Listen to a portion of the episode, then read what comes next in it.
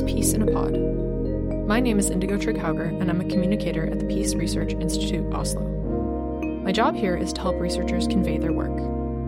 Usually that means talking to the media, politicians, other stakeholders, and colleagues. With this podcast, that means talking to you.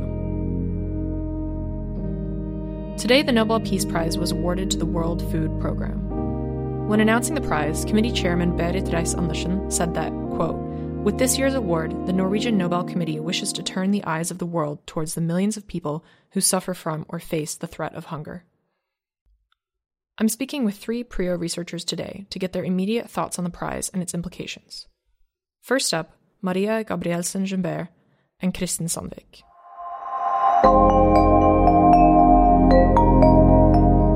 Maria is a research director at PRIO and director of the Norwegian Center for Humanitarian Studies. She researches EU border policy, humanitarian crises, security, and surveillance. Kristin is a research professor at PRIO and a professor in the Faculty of Law at the University of Oslo. Much of her work focuses on humanitarian intervention, as well as data and surveillance and digital bodies. Okay, welcome, Maria and Kristin. Thank you for joining me on such short notice. We just heard the news of the Nobel Peace Prize for 2020 going to the World Food Program. Um, this could be seen as a humanitarian prize. Why is that significant? Uh, Maria, maybe you can tell me about that. Yes, absolutely. It, can definitely be seen as a humanitarian prize, as a Nobel Peace Prize for the not just for the World Food Program, but for the broader humanitarian sector. But uh, before delving further into that, I, I also find it interesting how a prize to uh, the world's largest humanitarian organization is also framed very much uh, in the words of uh, the security and insecurity that that food can potentially uh, constitute. So the lack of food or lack of food provision uh, is really framed as a, as a weapon of war, and in that context, the World Food Programme is recognized for its efforts to to uh, ensure food security and thereby reducing uh, the proneness to conflict. Yeah, absolutely. Kristin, how does this fit in with with your research and the view that you have on on this as a humanitarian prize? I mean, I, I think I agree that it, it's a humanitarian prize also for the sector. Um, I do think it's it's problematic to read this as being in praise of the humanitarian enterprise as such. So, you know, this is an industry that's been under fire from donors, communities in crisis, and, the media and, and the global public for being ineffective, remote, uh, etc., et for the better part of, of two decades. And, and, you know, we haven't even gotten to the specific politics of food aid. Um, humanitarian sector in general is, is, you know, growing enormously, and, and so is what is perceived as an accountability deficit. Um, the World Food Program, um, as, as an organization, of course, has, has been a part of this and has also struggled with, with problems of, of corruption, of, of food being diverted, and, and of getting uh, kind of embroiled in, in world politics. Um, I, I, saw some commentators uh, suggesting that this was you know, a criticism of, of the U.S. But but you know, this guy, David Beasley, has is, is a Trump nominee. Um, uh, under uh, under him, you know, the Americans are still very enthusiastic about the World Food Program and and you know giving lots of funding, and and and the last four since 1992, every executive director of executive director of the World Food Program has been from the U.S. Uh, and, and and historically, the organization has been seen as a you know front for for U.S. agricultural interests and foreign policy. So, so there's also that, which is problematic, and, and I think that we're going to learn more about in, in the next coming days. That's very interesting, and uh, it's also an interesting perspective because uh, the immediate reaction from much of the media and, and, a lot of experts is that this wasn't such a controversial prize. Uh, but it sounds like maybe maybe some controversy will will brew a little bit. Uh, before we go on to my next question, Maria, do you have any do you have any thoughts on that on the possible controversy or, or non controversy? well, uh, there, I, I, think indeed it's framed as being not controversial uh, because it's framed as as being the most the most basic thing we all need is food. So talking about food security uh, can also be seen as a way to, in a world otherwise in turmoil and in where there's a crisis of international cooperation, to say now we're going back to the most basic, that's food provision. So I think that's at least how it's uh, being framed now. That doesn't mean that it's not controversial, as Kristin just alluded to. I think there's several reasons to for which it can also be seen as as controversial. Hmm. So, uh, I want to ask you. Berit Reiss Andersen said that uh, in her in her uh, reasoning for the prize, she said that food is the best vaccine against chaos. What do you think of that? It's quite a strong statement. So I'm I'm gonna leave the the the the question of, of framing to Maria, but but I mean, in in a sense, this is a very strong human security prize. It's being given in recognition of the importance of of combating the use of food as a weapon of war, and and of the existential threat to human life caused by food shortages. Uh, you know, the, the struggle, the fight against starvation is, is kind of one of the original humanitarian causes, right? So if you look 150, 200 years back, you know, the European community, the world community gathered to fight against famines. You know, historically, the Irish famine, Norwegians particularly remember the Russian famines. And, you know, that these are foundational moments in modern humanitarianism. Um, I actually quite strongly disagree with this emphasis on this being not political, right? So, mass starvation has throughout history been mischaracterized as a natural phenomena or an unfortunate side effect of conflict and political oppression. Uh, I'm a little afraid that this is what we're go- doing with this sort of the climate change threat now. Um, it, increasingly, at least in academia, there's been a shift uh, towards the, the, you know, this idea that these incidents don't just happen. This is about politics of abandonment, about military tactics, and also about the rather problematic role of, of relief and development agencies in contributing to hunger. Um, and, and, you know, generally, uh, you know, what is hunger and what is starvation and famine is, is also not neutral. So, you know, there isn't always agreement among experts or among international agencies on the politics of determining the thresholds of famine. So 15 years ago, there was a huge discussion about whether the food shortages in Niger back in 2005 amounted to famine at all, and, and whether that mattered. Um, I, I, think also increasingly the struggle against food shortages has become entangled with, you know, questions about uh, data governance and, and surveillance and, and what we can really know about what's going on on the ground, which again, you know, is, is definitely not neutral at all. Yeah, Maria, do you have something to add to that? It, you looked pretty eager to mm. comment. I definitely agree that there's a lot of politics in defining what uh, constitutes a famine and then and in formulating the the appropriate responses. Of course, I also think it's interesting with this year's prize that um, that the World Food Programme's aid is is framed as an instrument of peace uh, because of how uh, uh, food uh, security can be manipulated in conflicts. But of course, humanitarian aid itself, as Kristin also alluded to, uh, can also be subject to to the warring parties' interest and what they want to to take control over. So so food aid is not neutral in a conflict setting either, and can contribute to to to changing the dynamics of a conflict itself. Can can I just add something to what Maria said? And and I really would like Maria to say something about this, this notion of vaccine, given that we're in 2020 as well. But but I think it, it's it's important to problematize the peace humanitarian link. You know, we have to remember that humanitarian purposes have also been used to motivate military humanitarian interventions right? So there's this nexus between the military, uh, you know, and the humanitarian, and and how particularly Western governments have been quite keen to to you know shift over governments in the name of saving women or, or civilian populations. So, so it, it's um, it's not apolitical and it's not unproblematic to create this link between peacemaking and, and humanitarian aid. Uh, yes, so uh, it was very interesting to hear uh, how uh, the chairman of the Nobel Committee, Berit Reiss Andersen, um, said that uh, that food or food aid is the be- best vaccine against chaos, and I found that to be an interesting choice of of concepts in the in this year where all our attention is turned to the COVID nineteen pandemic, and of course to to uh, the development of vaccines to to potentially put an end to to the spread of that uh, virus, and uh, and just the uh, the choice of framing food aid.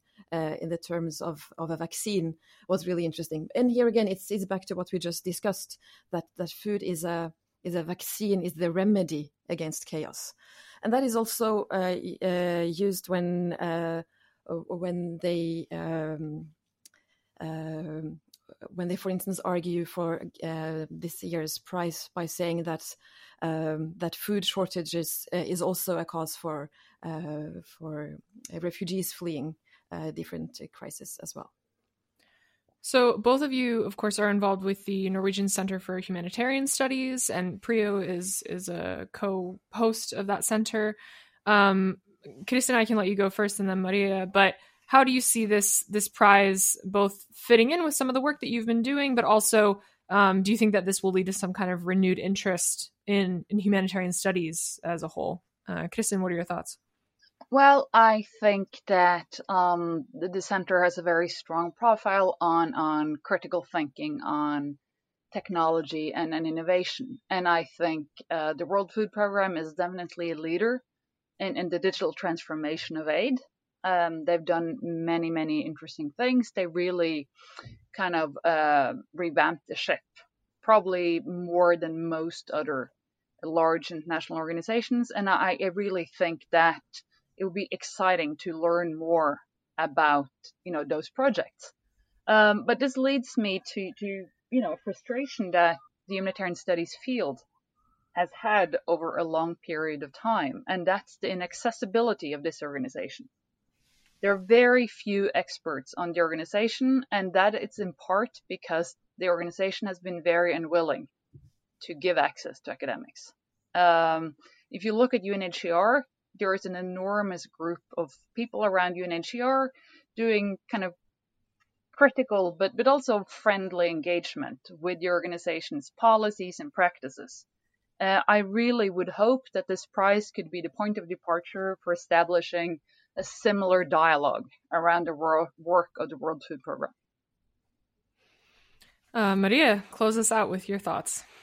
Yes, definitely. And just adding uh, to what Kristin uh, just said, which I entirely agree, and, uh, and looking forward to following up several lines of, of research uh, uh, along these lines. Um, I'm also interested in uh, in precisely what is defined as a humanitarian crisis, and which and thereby which actors are defined as having a role and the responsibility to do something. And um, and with this year's prize, I think it will be interesting to precisely continue discussions uh, around what constitutes a humanitarian crisis, what constitutes a famine, uh, how is that defined by the World Food Programme and other international organizations, and then what are the politics of uh, of famines, which is uh, something we know well from several decades back. But but to look at this with with new eyes now also in ongoing conflicts such as in Yemen or in Syria. Thank you both so much for speaking with me. I really mm. appreciate it, and uh, thank you for for clarifying some of the points about this prize. It's been very interesting.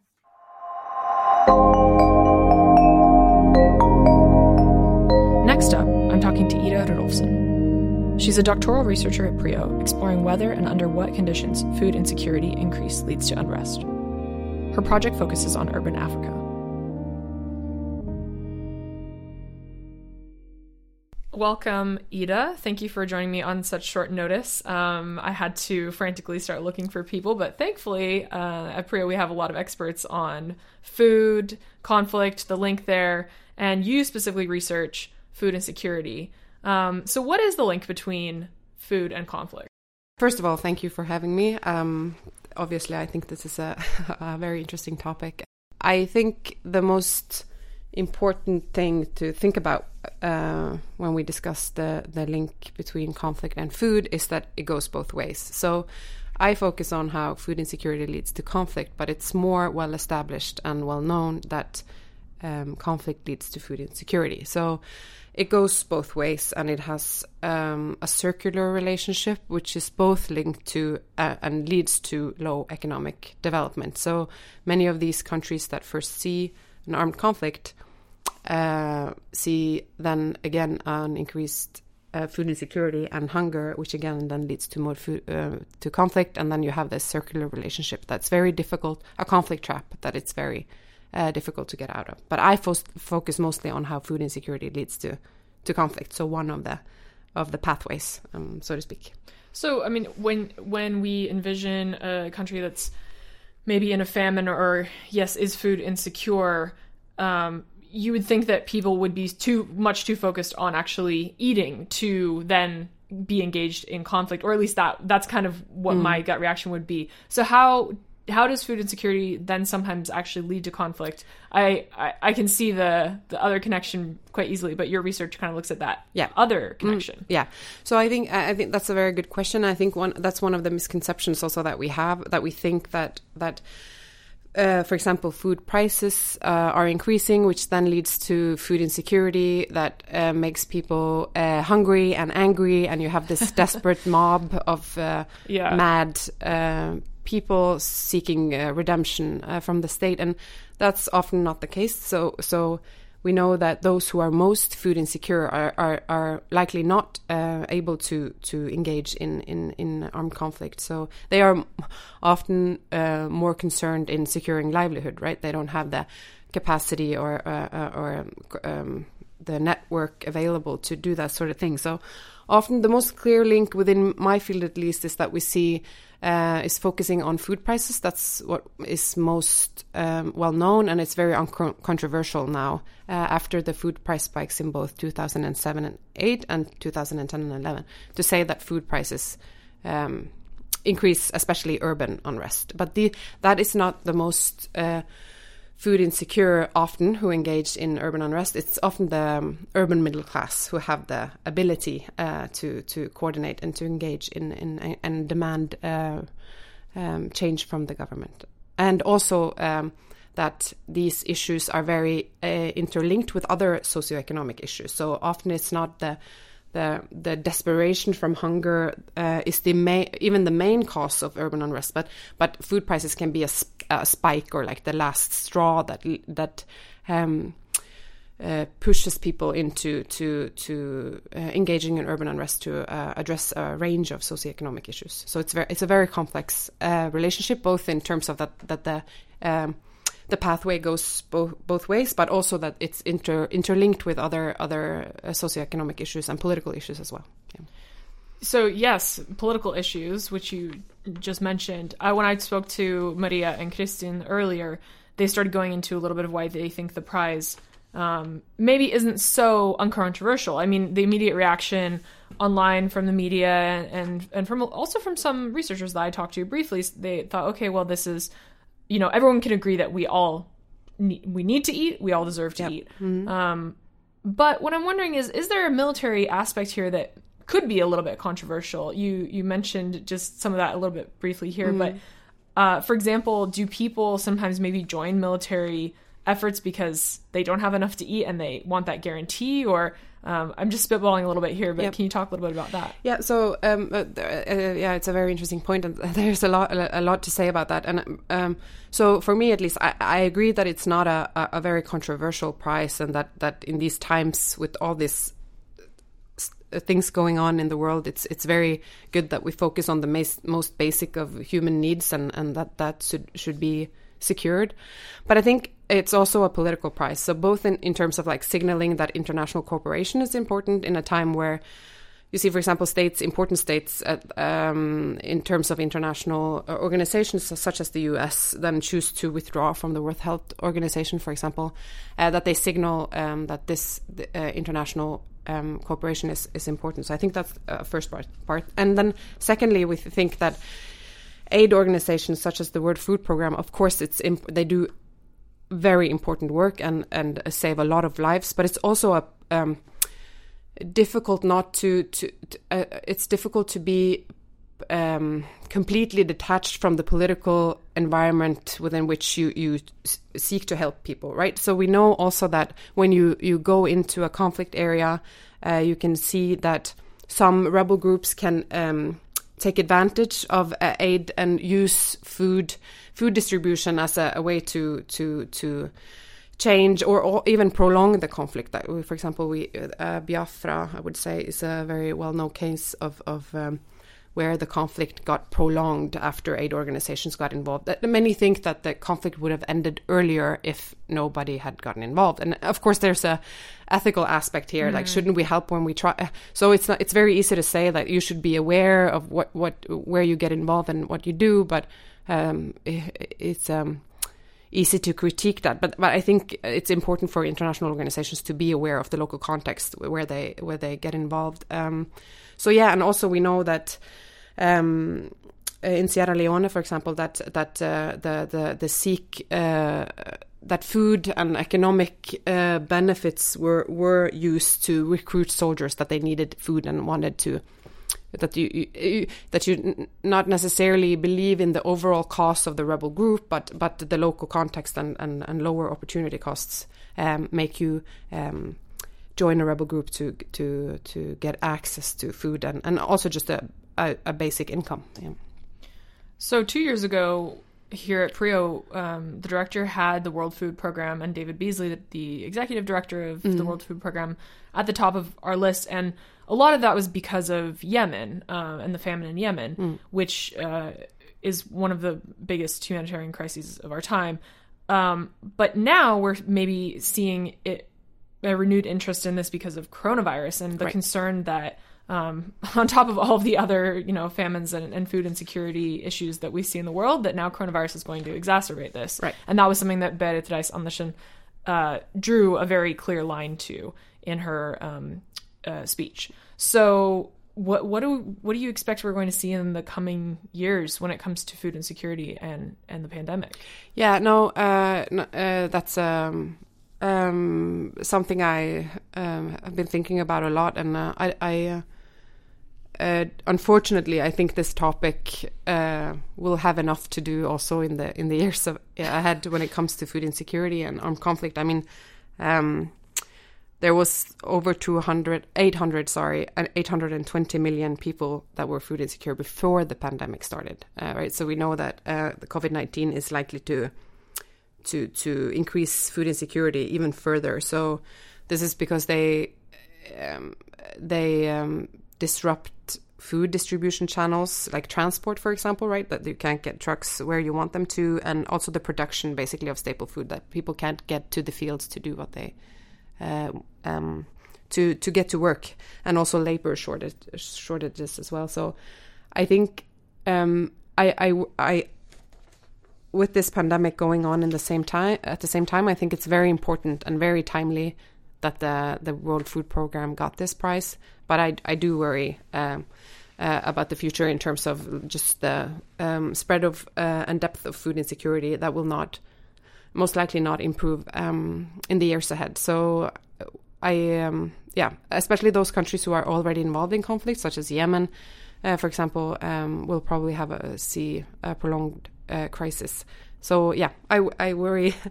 I think a lot of us worry about the future, but um, um, that is uh, especially worrisome. I think uh, that food insecurity will probably just spread more as as we as we go ahead.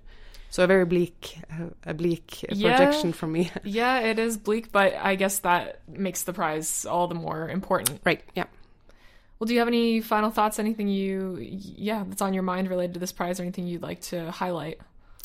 No, I mean, I think um, it's uh, take home, the take home point, of course, is that food food insecurity is something that's very um, context specific. So it's only a, a, a, certain type of countries that see this, right? So and also the effect of food prices, for example, doesn't have that um, grave effect in Norway. For example, we have channels and political institutions to handle these types of things, and So it's usually in countries with low economic development and high levels of unemployment and um, economic inequality where we see these types of things. And but also to remember that food insecurity leads to conflict, but most importantly, that conflict leads to conflict uh, leads to food insecurity. So it's a it's a very um, um, it's a conflict trap that is very difficult to get out of. Yeah.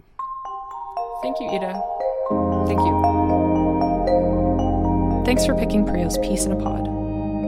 This podcast is a production of the Peace Research Institute Oslo, PRIO, located in Norway. For more information, visit prio.org. Editing, recording, and hosting by me, Indigo Trigg-Hauger. Music by Martin Venable.